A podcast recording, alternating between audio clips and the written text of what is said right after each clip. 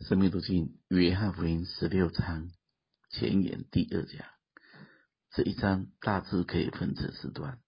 第一段是一到第五节，这是从十五章延续下来。十五章的后半段提到了世人恨我们，并且是无故的恨我们，而这一段。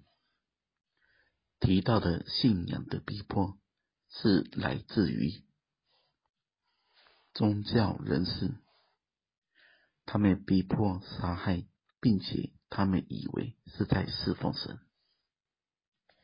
第二段是六到十五节，问到了圣灵的工作，这位真理的圣灵来，是要引导我们进入一切的真理。并且要叫世人为罪、为义、为审判，自己责备自己。第三段从十六节到二十二节提到的，我们的忧愁将要变为喜乐，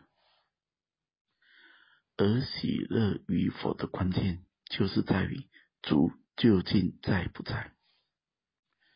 人喜乐的源头跟秘诀，都是在于主。我们要明白，如果我们的喜乐根源是在于环境，在于别人，那我们肯定喜乐不起来，因为人生十之八九都是不顺利的。这一章的最后一节，最后一节主也说到。在世上，你们有苦难，但你们可以放心，我已经胜了世界。所以，我们都要学习从外面转到里面，从短暂看见永恒，不要在叫我们忧愁的地方停留。学习主的同在，就是我们最大的满足与喜乐。第四段。是奉主的名，得着主的名，活在主的名里面。这是从二十三节到三十三节最后的一节，我在主里面。主虽然肉身离开，但圣灵降临，同在的模式已经改变。全新的带领即将开始，而真正奉主的名，不是一个方法，不是一个宗教的习惯，不是一个祷告后的结束语，是人在主里面看见主的名是应许，是真实。奉主的名背后是他仰望神。认识神，并且得着神。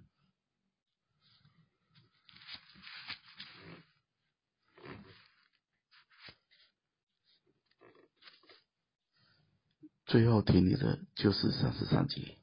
我将这些事告诉你们，是要叫你们在我里面有平安。在世上你们有苦难，但你们可以放心，我已经胜了世界。这句话，大家在更深的想，这是主留给门徒的最后一句话。他也说出了一个事实：我们是活在主里面，还是只有活在世上？如果只活在世上，必然有苦难；但如果我们活在主里面，必然有平安。因为世上虽有苦难，但我们里面有一位得胜的君王——耶稣基督。愿神赐福大家。